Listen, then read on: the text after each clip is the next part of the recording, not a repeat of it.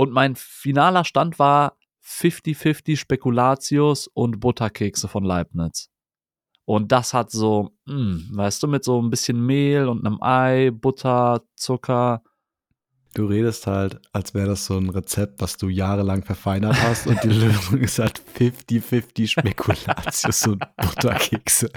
Ja, es ist aber richtig lecker. Ich habe das verfeinert über die Zeit. Hi, wir sind Pidok und Sensei.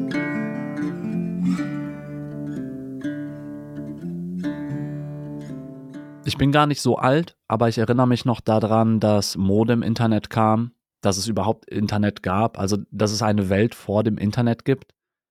Da hat man sich dann immer eingewählt und das war dann so ein ne, und das ein paar Leute fragen sich jetzt was. ein paar andere sagen, ja, ah, ich weiß noch hier 96, ne, das war genau das Ding. Wir mussten dann immer so feste Zeiten haben am Tag, wie lange man ins Internet gehen darf. Das war dann unter uns Brüdern so eine halbe Stunde jeder am Tag, irgendwann auch eine Stunde, als wir scheinbar waren wir da ein bisschen besser betucht als Familie, dass da wir drei, vier Stunden am Tag im Internet sind. Du darfst nicht auf die falschen Websites gehen, weil wenn da Websites sind, die so richtig viele Bilder haben und Werbung und Animation, dann kannst du das Fenster nicht mehr schließen und der Computer ist einfach so zu beschäftigt damit, das so zu laden. Und dann verschwendest du so deine Internetzeit und so, nein, nein, nein, nein, auf welche Seite bin ich gegangen? Das ist aber auch heutzutage noch ein Ding, oder? Also ich nicht ganz so schlimm, aber du merkst manchmal, wenn Seiten so richtig scheiße sind und weißt du, du willst irgendwas nachgucken und dir fliegen irgendwelche Animationen entgegen, irgendwelche Riesenbilder, tolle Videos und das alles interessiert dich nicht. Und die Seite ist halt super langsam und frisst irgendwie dein Memory auf. Aber es ist nicht so schwerwiegend wie früher man kommt da schneller umher. Man sagt nur so, ach, wer hat denn diese bescheuerte Internetseite gemacht? So, wofür brauche ich diese Animation hier? Und wie groß sind diese Bilddateien hier? Warum lädt das so lange?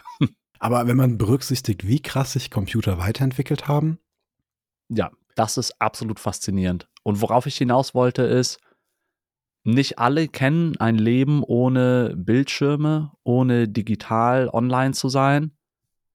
Aber irgendwann wird es so sein, dass alle Leute einfach nur noch digital leben. Äh, also ich meine jetzt nicht in Virtual Reality nur leben, aber ein Leben nur analog gar nicht mehr kennen. Es ist ja jetzt schon alle, die in die Berufswelt kommen. Ich schreibe ja fast jeden Tag E-Mails.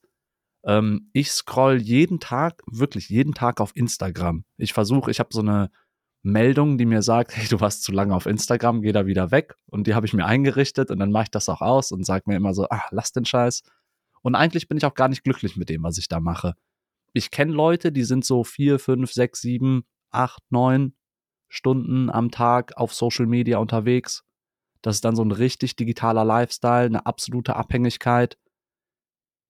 Aber wenn ich ehrlich bin und in den Spiegel gucke, würde ich sagen, diese Abhängigkeit habe ich auch in irgendeiner Form, weil ich, ich finde, da zählt auch dazu, dass wenn ich abends nichts zu tun habe, ich dann irgendwas auf YouTube anmache. Also so das ganze Leben ist digitaler geworden und die wenigsten Leute, die ich kenne, sind irgendwie zufrieden damit. Und denen geht's total gut damit. Also ich kenne niemanden, der so sagt, so, oh, ich habe heute wieder sieben Stunden sinnlos gescrollt. Was ein genialer Tag. Ne, manche Leute sagen, hey, ich will das Wochenende über, ähm, wie nennt man das, Netflix and Chill und ich will einfach nur Kuchen essen und äh, eine Serie komplett streamen das macht dann in dem Moment auch Spaß. Ne? Ich habe auch schon mal irgendwie so eine Staffel am Tag geguckt oder so. Aber ehrlicherweise fühle ich mich körperlich danach auch nicht gut. Dann habe ich diese Benachrichtigung am Handy, dass ich eine E-Mail habe. Ich bin, während ich nicht auf der Arbeit bin, kann ich daran erinnert werden. Ich würde sagen, ich habe da mittlerweile einen ziemlich guten Modus mitentwickelt. Also ich bin so sehr losgelöst von der Arbeit, wenn ich gerade nicht arbeite und es belastet mich nicht. Aber ich kenne dieses Phänomen, dass es einen belastet.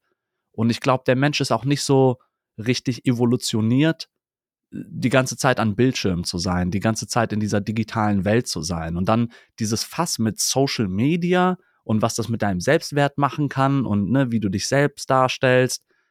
Das ist, glaube ich, auch nochmal eine ganz andere Episode, in der wir mal ausführlicher drüber sprechen müssen. Aber worauf ich hinaus will, ist, du hast eigentlich fast gar nicht mehr die Möglichkeit, nicht digital zu leben, nicht irgendwelche Programme zu nutzen, nicht am Computer zu sein. Wenn, dann bist du sehr außergewöhnlich, aber sagen wir mal, du gehst studieren, dann sagen die Leute, ja, log dich da ein, hier musst du mit deinem Computer das machen, schick uns die Sachen als PDF.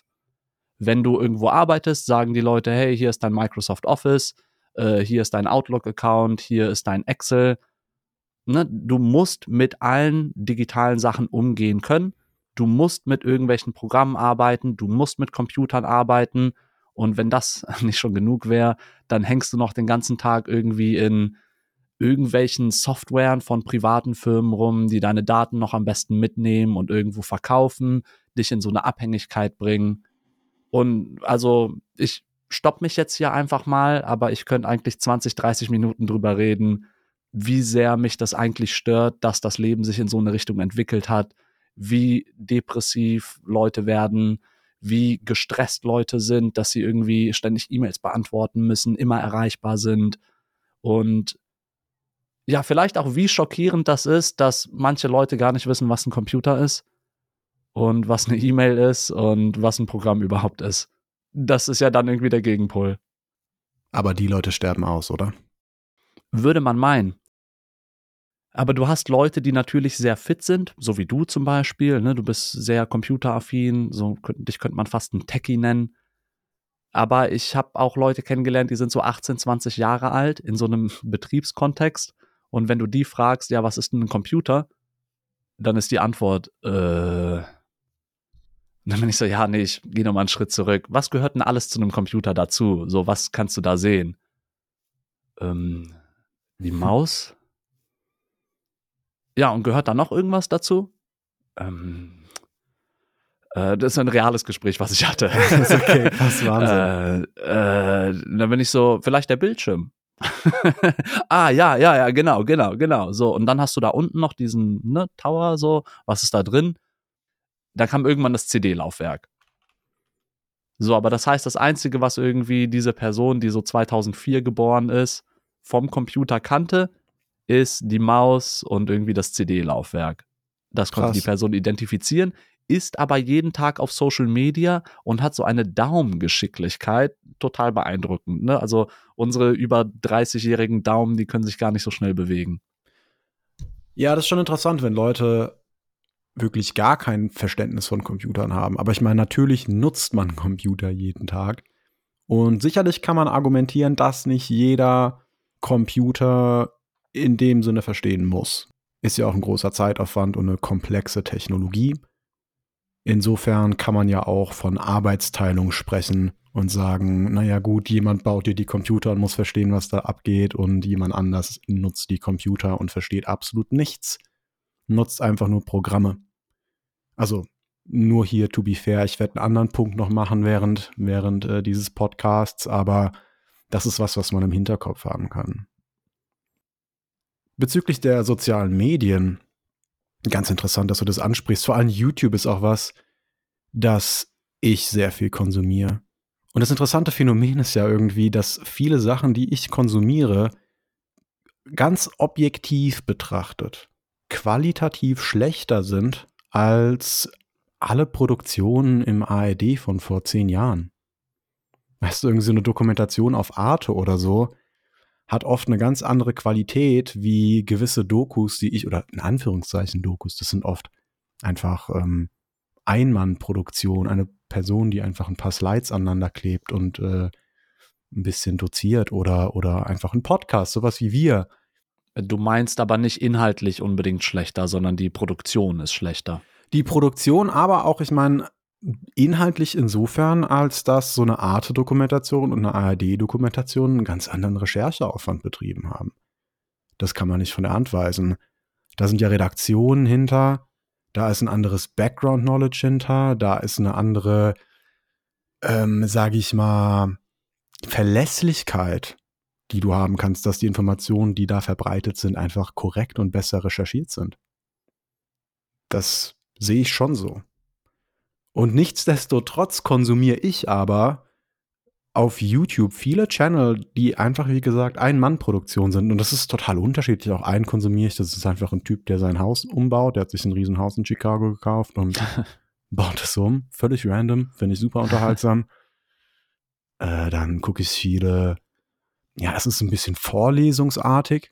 Ja. Ein, einige Channel, die einfach sehr einfach verständliche Vorlesungen zu Makroökonomie machen und viel auch zu ähm, Kriegsgeschehen. Das konsumiere ich. Und ja, ich verbringe auch viel Zeit am Scrollen, wie du, bei Instagram und gucke mir irgendwelche witzigen Videos an. Aber das erfüllt einen nicht. Ich glaube, wenn man könnte, würde man das abstellen bei sich. Also wenn man da einfach drauf verzichten könnte. Weil ich weiß nicht, was das für ein Mechanismus ist. Ich habe so ein bisschen so meine Zeiten am Tag, wo ich das mache. Also ich scroll nicht über den Tag verteilt auf Instagram, sondern ich habe das manchmal irgendwie habe ich so einen 10 Uhr Slot und dann habe ich so einen 20 Uhr Slot oder so, ne, wo ich da jeweils 20, 30 Minuten was mache. Aber eigentlich würde es mir besser gehen, wenn ich das nicht nutzen würde. Meine persönliche Theorie ist, dass das mit deinem Hormonhaushalt sehr viel zu tun hat. Gefühlt kannst du gewisse Dopamin-Täler oder vielleicht auch andere Hormone, aber ich würde vermuten, es ist hauptsächlich Dopamin, kannst du damit ausstopfen. Weißt du, irgendwie, anstatt dass ich einen Donut esse, die mich immer sehr glücklich machen, kann ich eben auch ein bisschen scrollen und irgendwie erfüllt mich das in dem Moment. Aber wie so oft mit Hormonen sind Hormone immer nur eine Hypothek. Und wenn du dir jetzt ein bisschen zu viel Hormone ziehst, dann fehlen die dir eben später.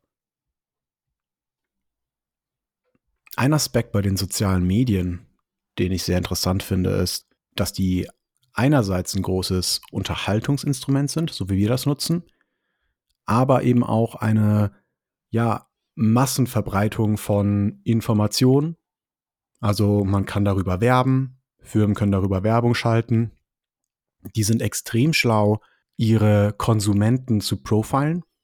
Ja, also die können unsere Daten extrem gut aufwerten, um dann perfekte Werbung für uns zu schalten und extrem gute Statistiken zu geben für die Werbekunden, also die Kunden, die Werbung schalten, damit die besser einschätzen können, wie die, wie können die dich, Elvin, jetzt besser ansprechen. Ja klar, die Werbeanzeigen möchten ja nicht Millionen Leute erreichen, sondern idealerweise jeden, den sie erreichen, dem können sie dann auch was verkaufen. Oder die möchten die erreichen, wo sie die höchsten Verkaufschancen haben. Das heißt, Plakatwerbung draußen, wo jeder dran vorbeifährt, ist ein bisschen out.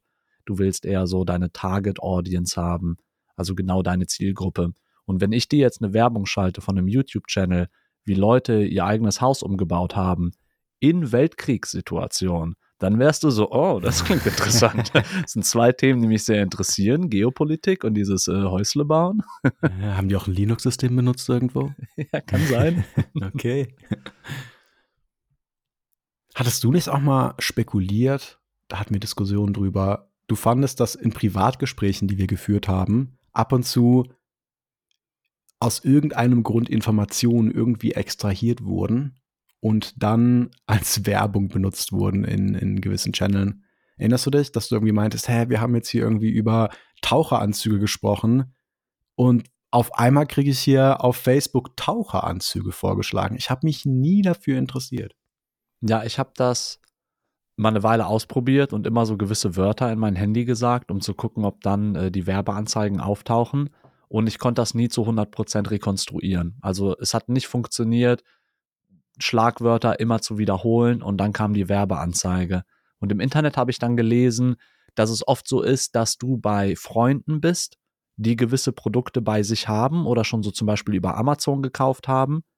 Und du bist bei denen und dann redet man über diese Produkte, die die haben und dann tauchen die bei dir auf als Werbung.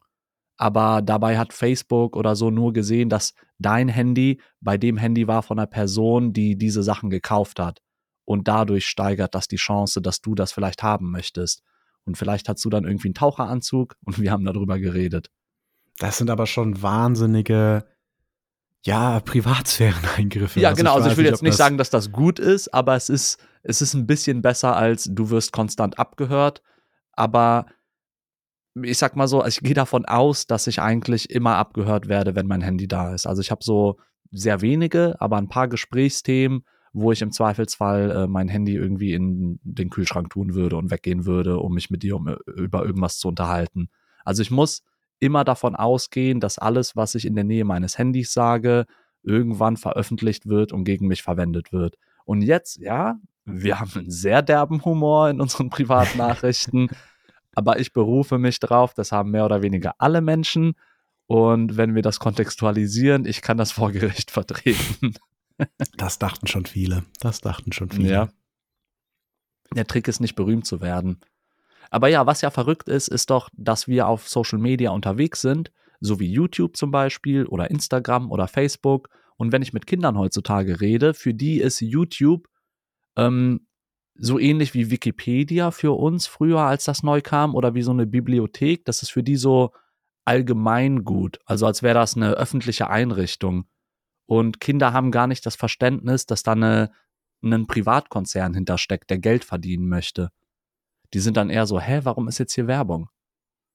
Ja, das ist, das ist ein Riesenproblem, oder? Also du hast gigantische, wirklich gigantische Firmen hinter den größten Netzwerken.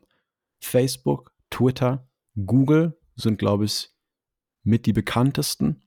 Äh, Microsoft sicherlich auch zu nennen, wobei die, glaube ich, nicht so einen Fuß in den sozialen Netzwerken drin haben. Ja, und ICQ und MSN natürlich auch. Witz für meine alten Freunde. SchülerVZ. ja, genau. Die sind völlig irrelevant, in der Tat. Ja, das sie noch. Aber das Interessante ist wirklich, die haben so eine Macht dadurch, dass sie einfach die Diskussionsplattform sind, wo all das verteilt wird. Insbesondere hat sich ja gezeigt bei Twitter, und auch bei Facebook, dass die Werbealgorithmen, die ja ziemlich schlau sind, indem die eben wissen, wie sie Leute ansprechen müssen. Ja? Also die, die wirklich, die Daten, die gesammelt werden, das muss man sich so vorstellen, die können, die wissen, was, was uns triggert. Die wissen, was unsere Aufmerksamkeit kriegt. Die wissen, wie die uns ansprechen müssen. So, und das ist natürlich unfassbar wertvoll für Leute, die Werbung schalten wollen, aber wie sich gezeigt hat, auch für Leute, die vielleicht eine politische Meinung machen wollen die vielleicht Falschnachrichten verbreiten wollen. Dadurch haben sich diese Geschäftsmodelle als Brandbeschleuniger für gewisse Dinge erwiesen und das ist ziemlich schwierig zu bekämpfen. Generell sollten wir uns auch fragen, ob wir politische Diskussionen auf so Monopolplattformen führen wollen. Weißt du, wo du einfach darauf angewiesen bist, dass die fair sind. Ja, e-, ehrliche Antwort sollten wir natürlich nicht, aber es geht nicht anders. Die Leute werden ihre politische Diskussion da führen, weil Leute posaunen ihre Meinung raus. Und das ist ja auch genau das Problem, dass du diese Privatplattform hast, die letztlich nicht ordentlich reguliert werden kann, ne, weil sie eher so marktgetrieben ist und einfach der Großteil der Menschheit an dieser Plattform irgendwie teilnimmt. Das ist ja, das ist ja ein Äquivalent zu so einem Marktplatz oder sowas, wo sich die Leute treffen. Nur, dass es halt riesig ist, dass es absolut unmöglich ist, alles angemessen zu zensieren. Oder ich weiß nicht, ob zensieren schon so ein negativer Begriff ist, aber du willst ja zum Beispiel keine pornografischen Inhalte, keine extremen Gewaltdarstellungen.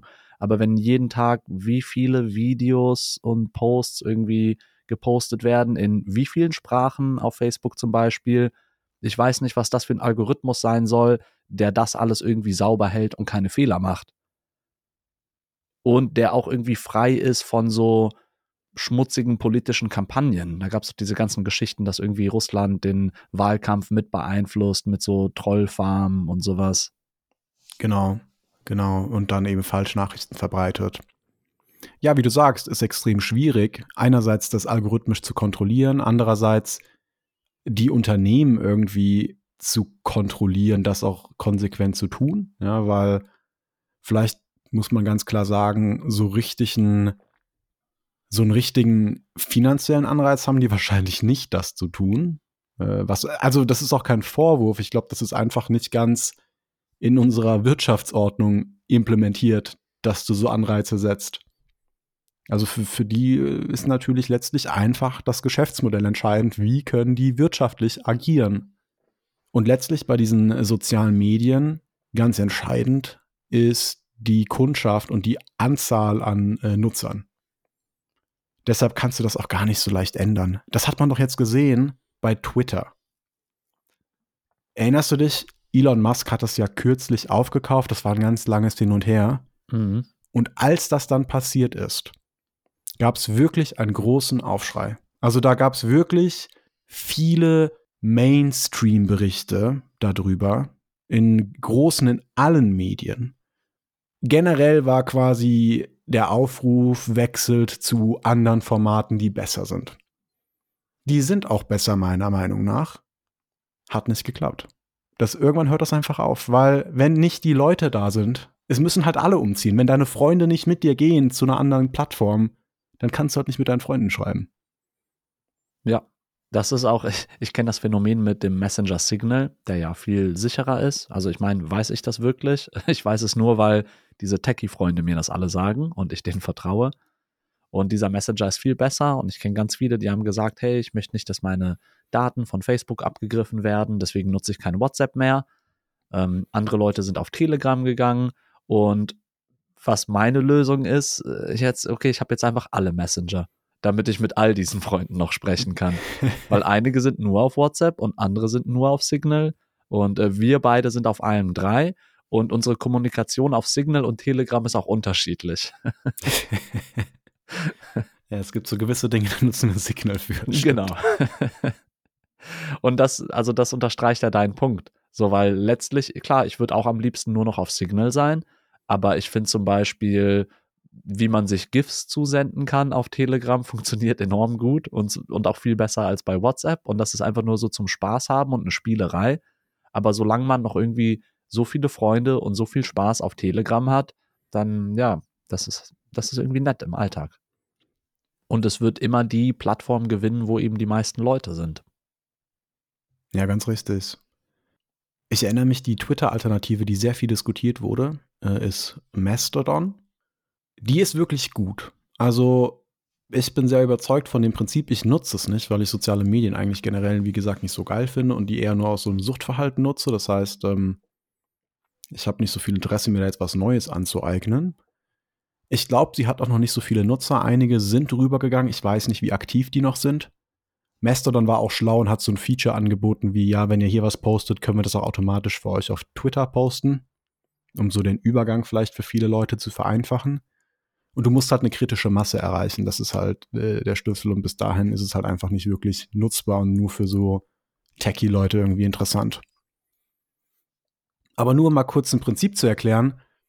Mastodon ist eine Open Source Software. Also es ist eine quelloffene Software, der ganze Code ist öffentlich. Insbesondere schalten die auch keine Werbungen oder so, weil also das ist quelloffener Code, du könntest das alles sehen. Dadurch haben die auch keine Einnahmen und die sind überhaupt kein zentralisiertes Unternehmen.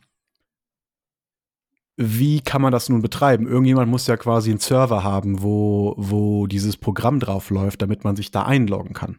Ja, also muss man sich vorstellen, jede Internetseite ist ja quasi einfach irgendwo, muss ein Computer stehen, der diese Internetseite betreibt. Was Mastodon jetzt macht, ist, jeder kann privat sich einen eigenen Mastodon-Computer bauen. Ja, oder Server nennt man das. Also einen eigenen Mastodon-Server, wo die Seite drauf läuft. Da kann man dann all seine Freunde einladen. Und dann können sich diese Mastodon-Server miteinander verbinden. Und dann hast du quasi aber immer nur all die Leute im Netz, mit denen du gerade verbunden bist. Das heißt, du musst eine aktive Entscheidung treffen als Serverbesitzer, dich mit allen anderen zu verbinden. Und du hast insbesondere aber auch die Wahl, dich mit gewissen Servern nicht zu verbinden. Wenn du beispielsweise findest, dass das ähm, irgendwie politisch inkorrekt ist oder die sind dir zu links, die sind dir zu rechts, die gehen dir zu sehr auf den Keks mit irgendwas, kannst du die einfach kappen. Und du aber als Serverbesitzer hast natürlich auch einen gewissen Druck, wenn du eine Verbindung kappst zwischen anderen Computern, sage ich mal, zwischen anderen Servern, aber deine Freunde, die bei dir auf diesem Server sitzen, sagen halt, hey, ich wollte mit denen eigentlich quatschen und jetzt hast du hier die Verbindung gekappt, deshalb verlasse ich jetzt deinen Server. Na, also du hast auch so, du hast sehr viele so demokratische Effekte, wo quasi niemand ganz oben sitzt. Du hast einfach nicht dieses Ding, dass irgendwo ein CEO sitzt, der Entscheidungen treffen kann, sondern viele kleine Leute können Entscheidungen treffen. Das Ganze bildet sich dann zu so einem großen Ganzen und man sieht vielleicht schon wie das philosophisch einfach besser klappen kann. Also wie, wie die Philosophie dahinter vielleicht unserer Idee von, wie wir miteinander agieren wollen im Internet, viel mehr gerecht wird. Aber leider klappt dieser Umzug dahin nicht ganz. Ja, ich glaube, da würde doch jeder zustimmen, wenn man die Wahl hat, irgendein Konzern gibt dir vor, was du siehst in deinem Newsfeed, versus ich kann selber entscheiden, wen ich da sehe und wen nicht. Und wenn mich was stört, dann kann ich das irgendwie wegmachen. Dann wird doch jeder sagen, hey, klar, natürlich letzteres. Weil ich habe oft das Gefühl, dass so bei gängigem Social Media man sieht oft Dinge, die einen nicht interessieren, die man eigentlich nicht sehen will. Ähm, oft stört es mich zum Beispiel, dass bei einzelnen Social Media du folgst ja Leuten und dann wird dir trotzdem nicht chronologisch einfach angezeigt, was die Leute, denen du folgst, gemacht haben, sondern dann kommt dazwischen mal irgendjemand, den du nicht folgst, den der Algorithmus dir vorschlägt da, also da regt man sich doch auf, aber letztlich nimmt man das in Kauf, weil alle sind auf dieser Plattform und ja, es ist halt so. Ja, und der Algorithmus gibt eben Reichweite an Leute, die dafür zahlen oder an Leute, die auf irgendeinem Grund Aufmerksamkeit generieren. Und dadurch geben eben diese großen Plattformen wie Twitter und Facebook oder so, das waren eben gewisse Artefakte von diesen Werbealgorithmen, die die nutzen, dass polarisierende Leute mit sehr schwierigen Meinungen aufgrund der Tatsache, dass die Leute so triggern, extreme Reichweite kriegen. Na klar, weil mehr Interaktion und äh, mehr Bildschirmzeit. Und Facebook macht ja alles so, ähm, dass du möglichst lange an Facebook bleibst und möglichst viel interagierst. Und äh, witzigerweise Hass ist so eine starke Emotion, die die meisten Leute zu einer Interaktion bringt. Ganz genau das ist quasi alles in gewisser Weise ein Artefakt von, diesen, von diesem Geschäftsmodell, das eben diese Privatkonzerne nutzen, was eben in dieser anderen Lösung, die gar kein Geschäftsmodell ist, sondern die einfach nur eine Lösung ist für Privatleute miteinander im Internet zu reden, die quasi das Internet demokratisieren und nicht in so eine Oligarchie verwandeln. Da ist das natürlich einfach nicht der Fall, weil es kein Geschäftsmodell ist. Die haben diese sollten Probleme. Wir dann eigentlich, also sollten gerade wir dann nicht auch auf Mastodon gehen? Warum? Also, oder? es sind halt keine Leute da, mit denen du reden kannst. wir können ja, da drauf und miteinander reden, wenn du willst, aber wir haben ja auch schon andere ja. Chats. Ja, ja, stimmt. Wir könnten einen eigenen Mastodon-Server anmachen und all unsere Follower einladen, da hinzukommen. Dann sind wir da zu zehnt, oder was? Ja. Ganz genau. Ganz genau. Was auch noch besser an dieser dezentralen Lösung ist, also an dieser Mastodon-Lösung, diese Entscheidung, dich von Servern zu entfernen, ja, dass du sagst, okay, hier, ich bin der Manager von diesem Server, sagen wir mal hier, das ist der PDoc Sensei Server, wo einfach nur unsere Freunde und Follower drin sind. Äh, wir entscheiden uns, wir trennen uns von irgendeinem anderen Server, weil wir da beleidigt wurden. Das ist jetzt überhaupt nicht so eine große moralische Entscheidung. Das ist einfach nur eine Entscheidung, ja, pff, ja, also ich glaube, wir wollen denen keine Reichweite geben, wir müssen uns von denen nicht triggern lassen, das wollen wir einfach nicht, das gibt uns keine gute Laune. Das ist einfach eine Entscheidung, wie, wie irgendwie mit einer Person nicht mehr zu reden, mit der man nicht so klarkommt. Überhaupt nichts Schlimmes. Während, wenn du dich mal dran erinnerst, in Twitter diese Sachen, dass die quasi Donald Trump gesperrt haben, aufgrund seines schädlichen Verhaltens. Und auch andere Akteure. Das ist eine große moralische Entscheidung mit ziemlicher Tragweite, die von einem Privatkonzern getroffen wurde. Und ja, faktisch handelt es sich einfach um deren Hausordnung. Ja, denen gehört der Server, also können die sicherlich entscheiden, wie man sich darauf zu verhalten hat. Aber andererseits wegen der großen Relevanz für die öffentliche Diskussion äh, kann man das eigentlich nicht akzeptieren. Und das ist einfach eine Entscheidung, die eine ganz andere Tragweite hat. Ja, also ich kann ja einen Club betreiben und wenn da Leute sich daneben benehmen, die rauswerfen und meine Party weiterfeiern, nur in diesem Club ist irgendwie die ganze Welt.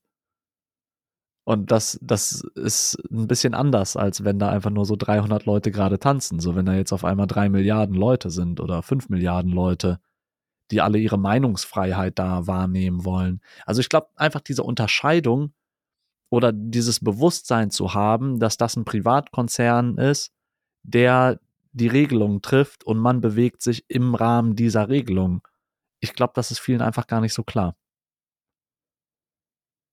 Und ich weiß auch gar nicht, ob das jetzt hier die richtige Lösung ist, dass Privatkonzerne das regeln und wir das wie so ein Produkt konsumieren oder dass wir selber zum Produkt werden.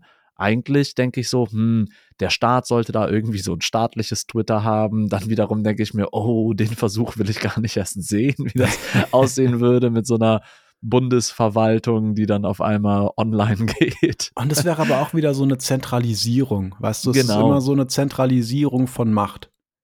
Und gerade bei so Sachen, das ist ja das Tolle an Mastodon, diese Dezentralisierung von Macht. Genau, so viel dazu. Und das ist vielleicht generell einfach ein interessantes Beispiel, wie freie Software, also Mastodon als Beispiel für eine echte freie Software, wo man den gesamten Code auch online einsehen kann. Und eine nicht freie Software, also eine Software, die entwickelt ist äh, mit einem Geschäftsmodell im Hintergrund. Und in der Realität sind wir, glaube ich, sehr oft konfrontiert, nicht freie Sachen nutzen zu müssen. Ja, das ist vor allem im Business, sage ich mal, sehr üblich. Du hast gerade eben bereits Microsoft angesprochen.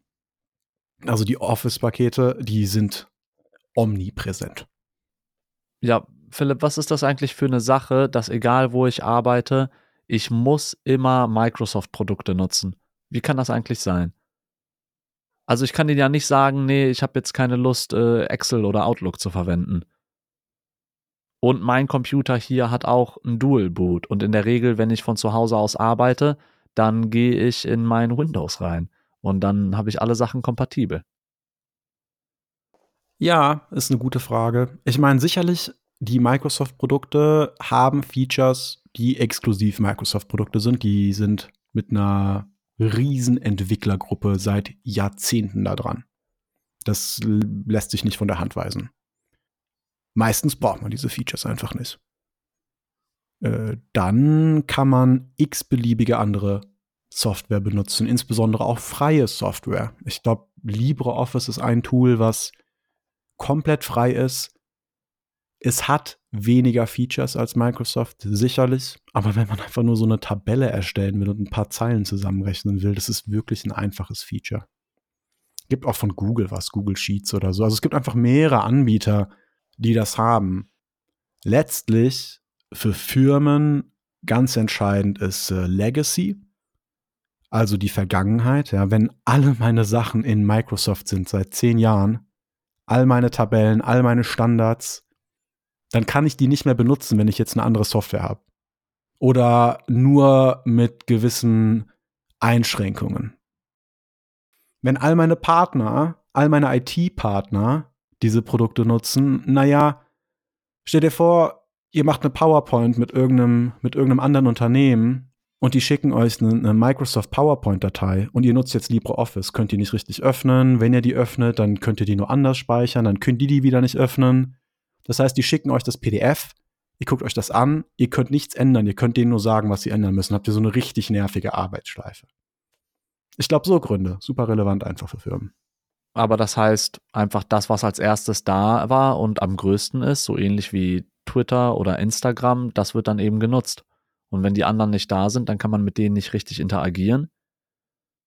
Ja, und es hat vielleicht auch eine gewisse Bequemlichkeit für den Anwender, würde ich auch sagen, dass wenn du jetzt irgendwie in Microsoft-Produkten bist, ist es für den Anwender selber auch immer genau das, was schon immer da gewesen ist letztlich und was man kennt und wo man auch, ich würde mal sagen, ungefähr null Programmierkenntnisse braucht, um die Programme zu, zu bedienen. Ich meine, das fängt ja überhaupt damit an, dass auf deinem Computer alles so schön süß optisch aufgebaut ist, dass du mit der Maus da auf die Bildchen klickst und dann öffnet sich das und so. Das ist ja schon so eine Architektur oder nee, die Architektur ist ja eigentlich dieselbe wie jetzt auf einem Linux-Betriebssystem. Es ist nur das Interface, was da zusammengebaut wird.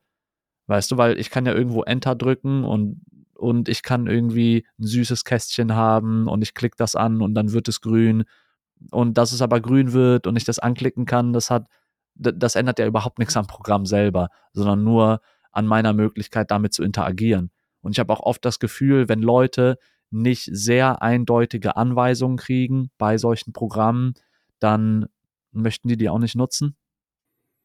Also fairerweise muss man sagen, ich finde, dass die freie Alternative, und da kommen wir jetzt quasi zu Linux-System, Linux ist das Betriebssystem, das auch Open Source ist und hat sehr viele verschiedene Facetten, hat sehr viele verschiedene Möglichkeiten. Und das ist über die Jahre, finde ich, auch deutlich benutzerfreundlicher geworden, muss ich ganz ehrlich sagen. Es gibt Systeme, die sind sehr kompliziert, die würde ich Einsteigern nicht empfehlen. Es gibt Systeme, die sind sehr, sehr, sehr einfach. Insbesondere auch die Installation ist sehr, sehr, sehr einfach. Und ja, sowas wie Microsoft Word und Excel werden da nicht drauflaufen. Im Browser gibt es so Sachen, die dann laufen, ja, irgendwie sowas wie Online Word, aber das ist nicht die gleiche Erfahrung, sage ich mal. Nichtsdestotrotz gibt es dann gute Alternativen, die für 95% der Leute völlig ausreichend wären. Und die sind auch einfach zu bedienen. Die sehen dann vielleicht nicht ganz so aus wie Word und, und Excel, aber schon ähnlich. Und ich weiß nicht genau, also es gibt viele Designentscheidungen bei Linux. Ich nutze die nicht so. Ich finde schon, dass es auch besser aussieht in den neueren Versionen tatsächlich. Generell ein großer Unterschied bei Linux. Jedes Programm ist ein bisschen spezifischer. Ja, man muss sich vorstellen, dadurch, dass die Sachen alle von Leuten in der Freizeit entwickelt worden sind, hat man nicht so große, gigantische Do-it-all-Programme. Aber ich finde, das ist was Gutes, denn diese großen, gigantischen Do-it-all-Programme, die man nun mal entwickelt, um Geld zu verdienen, die sind oft eben auch so ein bisschen aufgebläht. Die sind riesig groß, haben viele Sachen, die du nicht brauchst, aber die das Programm langsamer machen für dich.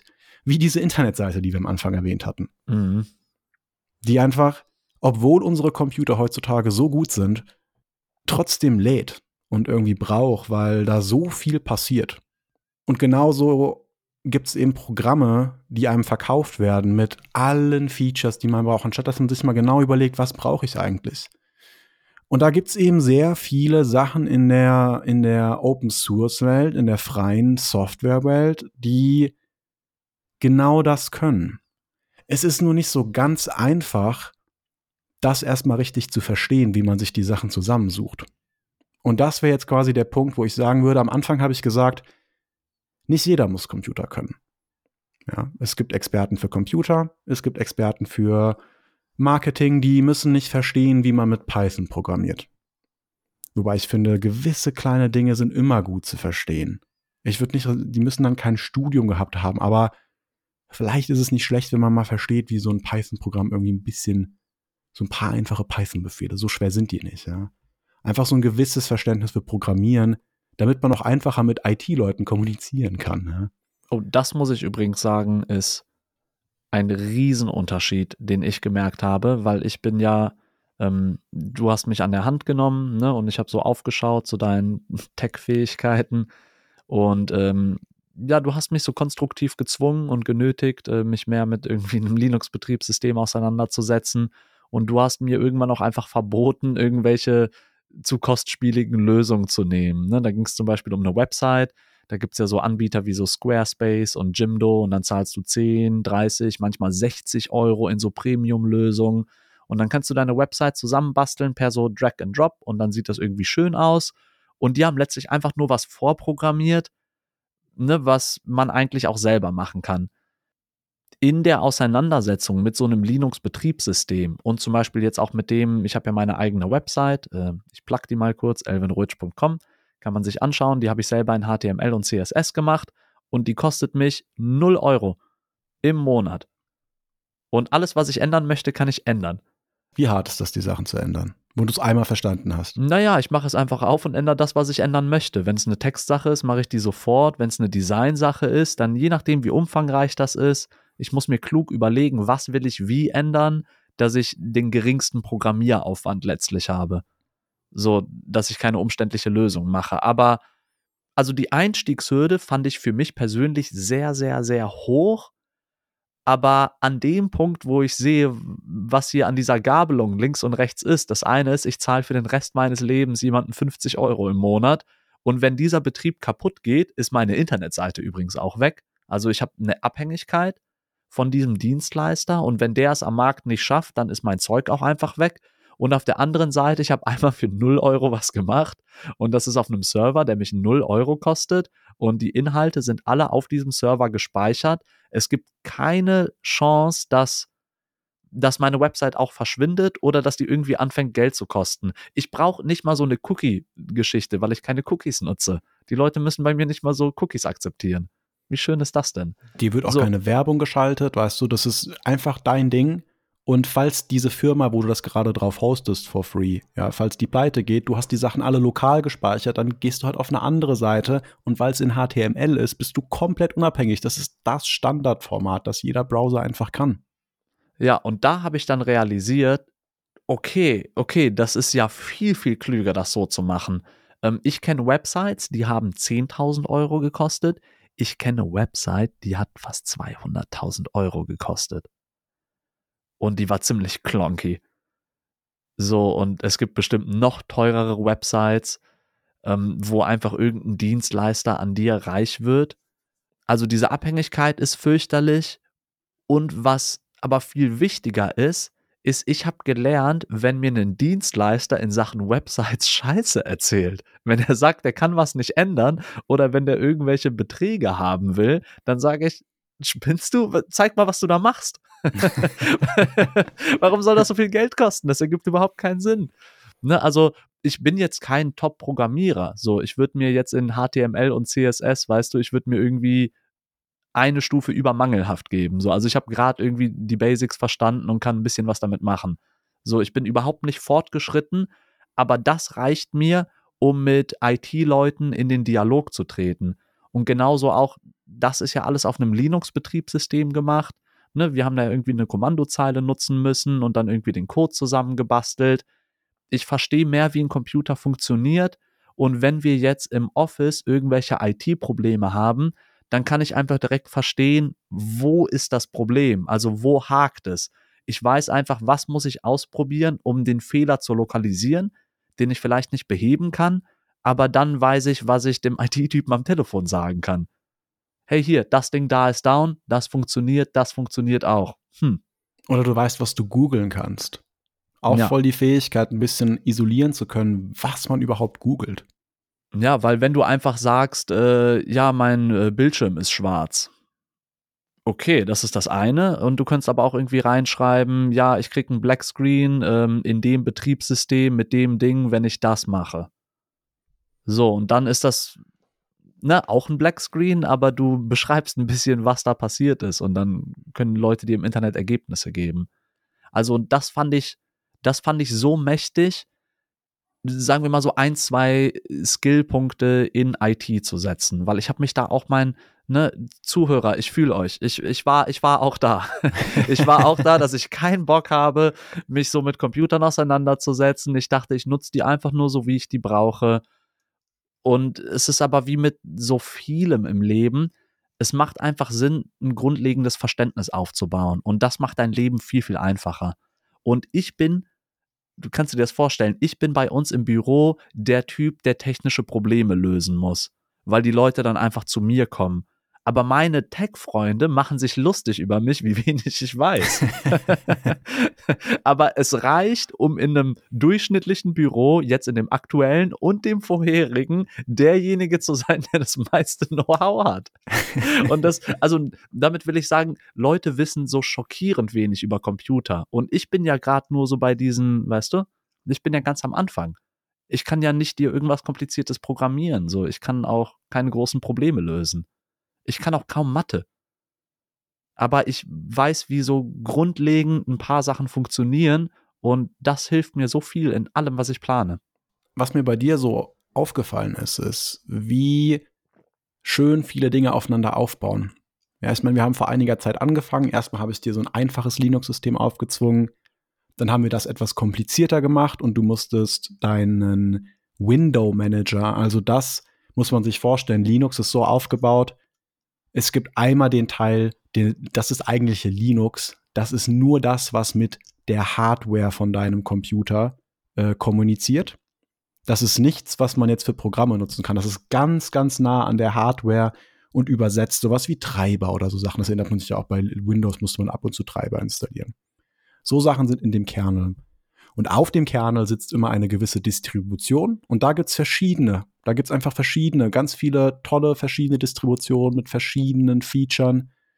Ähm, da gibt's sehr einfache wie Ubuntu oder Debian, ein bisschen kompliziertere wie Arch Linux, dann was dazwischen drin, sowas wie Manjaro oder so. Also es gibt sehr viele sehr schöne Ideen, auch sehr innovative Sachen wie NixOS. Und auf diesen Distributionen, das sind dann quasi so ein bisschen die Sachen, die man vielleicht die Distribution ist schon so ein bisschen das, was man mit dem Betriebssystem wirklich verbindet. Ja, das ist dann sowas wie äh, macOS oder Windows, aber ohne irgendwelche grafischen Sachen. Da hat man wirklich dann nur, wenn man nur die Distribution installiert, hat man quasi einfach nur so eine Kommandozeile. Äh, vielleicht, äh, vielleicht erkläre ich das nochmal, weil ich hätte das nicht verstanden vor ein paar Jahren, was du jetzt gesagt hast. Also ich starte meinen Computer und überhaupt, dass da ein buntes Login-Fenster ist, wo ich irgendwie in so ein Feld klicken kann und meinen Namen da eingebe und dann starte ich und dann ist da ein Desktop mit einem Bild und so einer Statusleiste unten das ist alles schon Teil dieser Distribution. Das ist alles bei Windows und bei Mac vorbereitet. Das hat jemand schon alles vorprogrammiert und dir da reingesetzt. Dabei hast du eigentlich mit deinem Computer die Entscheidung, ich könnte meine Statusbar auch irgendwie rechts an die Seite machen und ich kann die grün machen und ich kann da alles reinsetzen, was ich möchte. So, das kannst du alles dir zusammenbasteln und Leute bei Windows und also bei Microsoft und bei Apple versuchen, das so möglichst bequem für den Endverbraucher zu machen, dass du null Verständnis haben musst und einfach sinnvoll dich da langklicken kannst. Aber wenn du deinen Computer selber ein bisschen aufbaust, dann ist das alles gar nicht da. Das heißt, ich habe nichts, was ich klicken kann. und das kann einem erstmal Angst machen. Und das sind aber auch, sage ich mal, schon fortgeschrittene Linux-Systeme. Es gibt auch Linux-Systeme, die machen genau das gleiche wie Windows. Die installiert man, dann ist einfach alles da das kann man machen. Das ist auch völlig legitim und damit würde ich jedem empfehlen, anzufangen. Aber dann fortgeschrittenere Systeme bieten einfach ganz andere Möglichkeiten, die Dinge selbst zu designen, so wie man das möchte. Und ich erinnere mich, wie du damals damit angefangen hast und es war halt hart am Anfang, ja, erstmal mit den Dingen klarzukommen und du hast ein bisschen gebraucht, die Basics zu verstehen. Aber als du die Basics dann hattest, äh, dann haben wir das auch ein bisschen beiseite gelegt, andere Sachen gemacht, wir haben den Podcast dann angefangen, ne, und dann kamen andere Sachen dazwischen, haben uns damit nicht so beschäftigt. Die Basics haben dir jetzt geholfen, einen viel einfacheren Einstieg in HTML zu finden. Wie lange haben wir gebraucht für die Website? Alter, elvenroach.com 48 Stunden. 48 also Stunden ein so Wochenende, reine willst du damit sagen quasi. Ja, oder also letztlich, ich glaube so 72 Stunden. Wir haben halt wir haben halt ziemlich intensive Sessions gehabt. Ich glaube, wir haben da so 14, 16 Stunden am Tag dran gearbeitet. das war so, da ist einfach ein langes Wochenende so versunken im Nichts und dann am nächsten Montag war die Website online. Genau, genau rechtzeitig zu irgendeinem Termin, wo du die vielleicht haben wolltest. Ne? Also das hat richtig gut geklappt, genauso wie geplant. Und ja, sie hat nicht alle Features, die vielleicht eine Website hat, die mit einem externen Anbieter gemacht worden wäre. Ja, also insbesondere ist es nur HTML, sprich keine Funktionen sind möglich wie ein, sage ich mal, Chat-Programm oder so. Also es gibt viele Sachen, die quasi nicht in HTML gemacht werden können. HTML zeigt nur etwas an. Das kann man nur sehen, da kann man nicht wirklich mit interagieren. Aber ähm, nichtsdestotrotz für uns völlig ausreichend, und das ist eben wieder dieser, dieser Unterschied. Hole ich mir eine unfreie Software mit tausend Features, die ich nicht brauche, oder suche ich mir eine freie Lösung, die genau das macht, was ich brauche? Das ist ja mit Bezug auf das, was wir zu Beginn, was ich zu Beginn gesagt habe. Du kommst nicht umher, in dieser digitalen Welt zu leben und zu arbeiten. Das heißt, du kommst nicht umher, also so ist die Realität der meisten, diese Dienstanbieter zu nutzen. Also genauso wie du jetzt letztlich irgendwo immer Geld für Internet zahlen musst, ne, und da ist wirklich schwierig umherzukommen.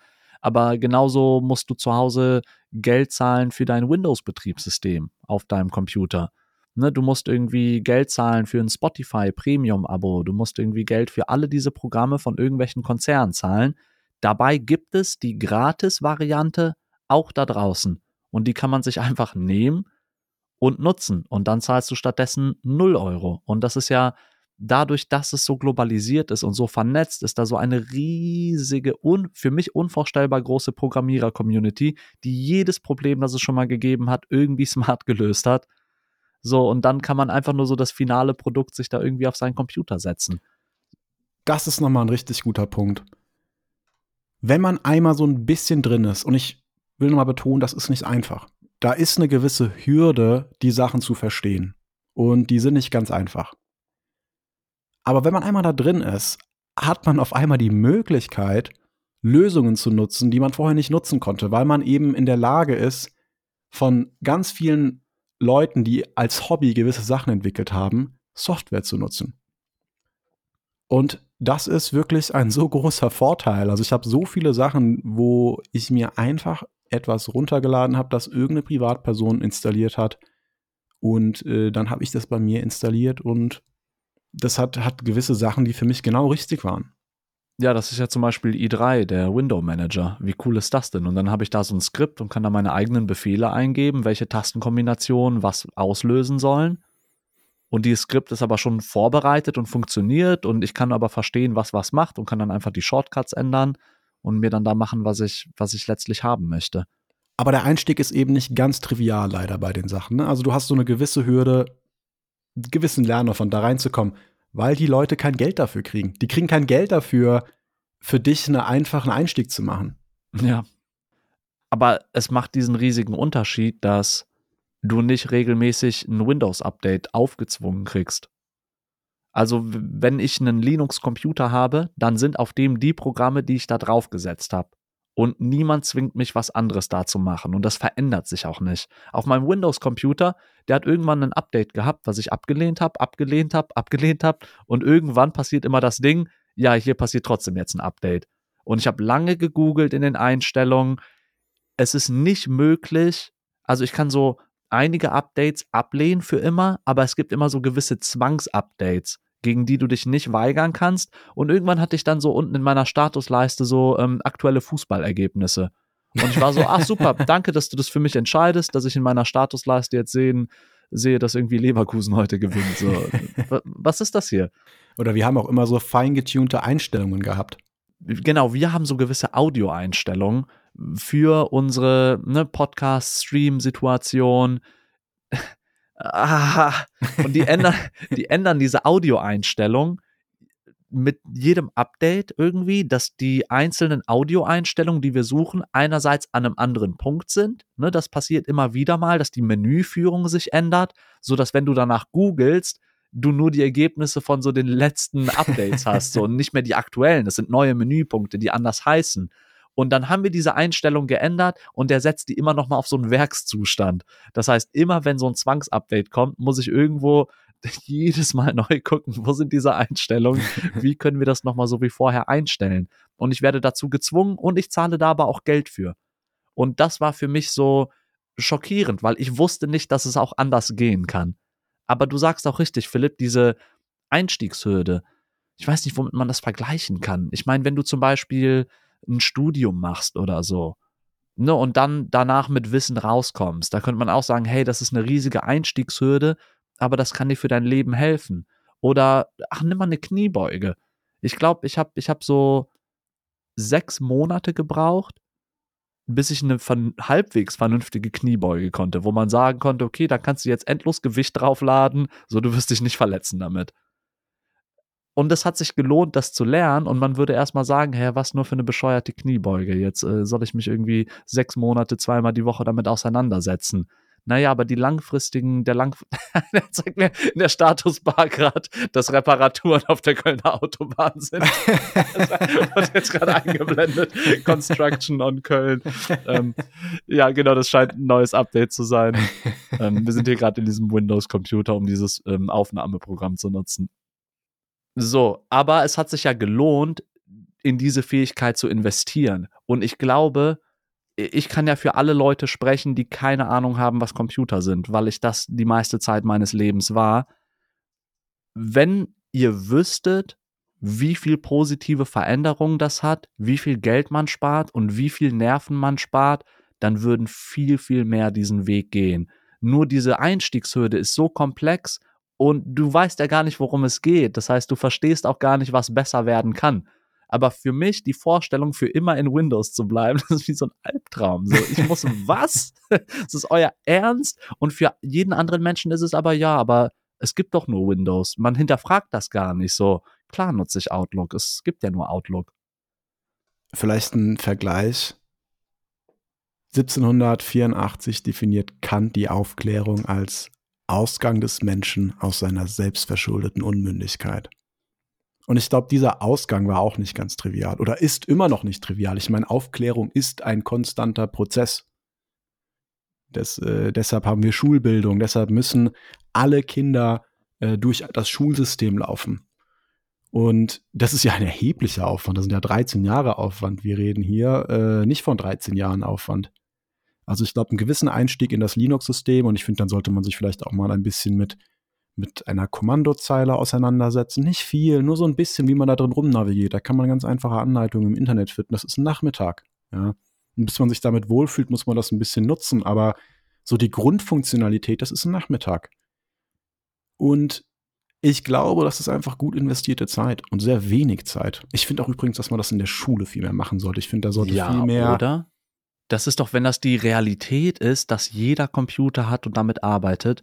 Und wie viel ist denn mein Marktwert bitte gestiegen in jedem Office-Kontext, einfach nur, weil ich halbwegs weiß, was ein Computer ist?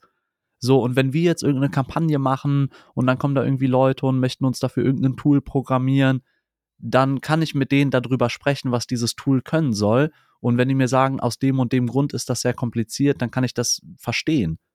Und du kannst einfach mit IT sprechen. Ne? Das war doch eine Zeit lang so, dass die einfach gern mit dir sprechen dann.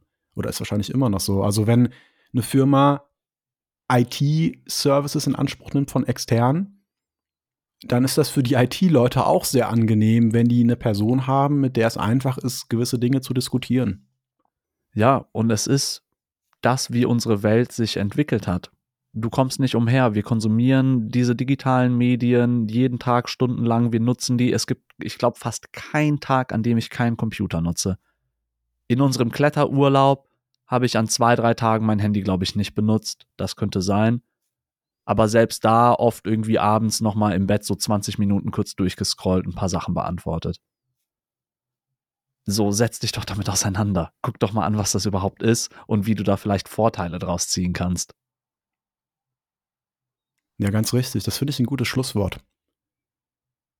Ich würde sagen, alle, die Bock haben, sucht euch mal eine einfache Linux-Distribution. Vielleicht habt ihr einen alten Rechner, den ihr nicht mehr braucht. Schmeißt da so ein Ubuntu drauf. Äh, kann man auch ganz einfach googeln, wie das geht. Die haben grafische Installer. Also wirklich, das ist nicht schwierig. Äh, Elvin hat es auch die Sachen immer selbst installiert, von Anfang an.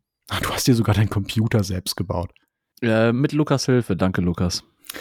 ja, der war dabei und wir haben das zusammen. Also er hatte, ne, ich, ja, ja, also, nee, nee, ne, also wir Hätte haben da schon Leute geholfen. Ja. Und das will ich auch sagen, ohne die Hilfe von dir jetzt wäre das viel, viel schwieriger gewesen und ich hätte auch noch mal mehr Frust gehabt. Weil das ist auch Teil des Prozesses, ist da zu scheitern an Dingen, einfach vor Problemen zu stehen und es geht nicht weiter. Und das ist, finde ich, das, was so diesen, ähm, Linux-Programmierscham ausmacht. Eigentlich ist es konstant immer nur nervig und man muss es so aushalten. Ähm, ähnlich wie vielleicht auch, wenn du so einen Halbmarathon, Marathon läufst oder so, mm, weißt du, so, es ist Vergleich. die ganze Zeit immer so, ah, es ist so ätzend. es ist, es hat, es hat seine Höhen und Tiefen. Also ja. ich habe auch Erfahrungen, wo ich dachte, boah, ich schmeiß den Laptop gleich aus dem Fenster. Ja. das, das ist auch so, das kennt man auch aus der Schule, wenn man irgendwie so, so ein Mathe-Rätsel hat oder so und man versteht es einfach nicht und kommt da nicht weiter. Manchmal muss man dann einfach weggehen und sich das wann anders angucken.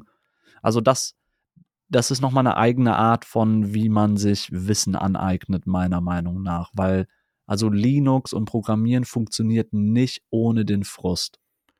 Und dazu würde ich auch nochmal ganz kurz sagen, also den Frust haben wir übrigens auch bei Windows. Wenn ich mir jedes Mal dann denke, wie kompliziert diese simplen Audioeinstellungen sind, die in meinem Kopf wirklich nicht schwierig sind, die wir bei dir machen müssen. Jedes Mal, wenn die wieder zerschossen worden, sitzen wir davor zusammen und ist es für mich wie so ein Kreuzworträtsel. Also es ist jedes Mal, obwohl ich es schon fünfmal gemacht habe, eine riesen Herausforderung, diese Einstellung wieder hinzukriegen. Ich finde, der große Unterschied bei Linux ist, ja, kognitiv anspruchsvoll, man muss sehr viel lernen, aber es fühlt sich irgendwie so an, als würde man was Sinnvolles lernen. Also, der Frust ist real und Leute, wenn ich sage, holt euch ein Linux-System, meine ich nicht, schmeißt jetzt alles runter, was für euch funktioniert, macht euch Linux drauf und wundert euch morgen, dass ihr nicht arbeiten könnt.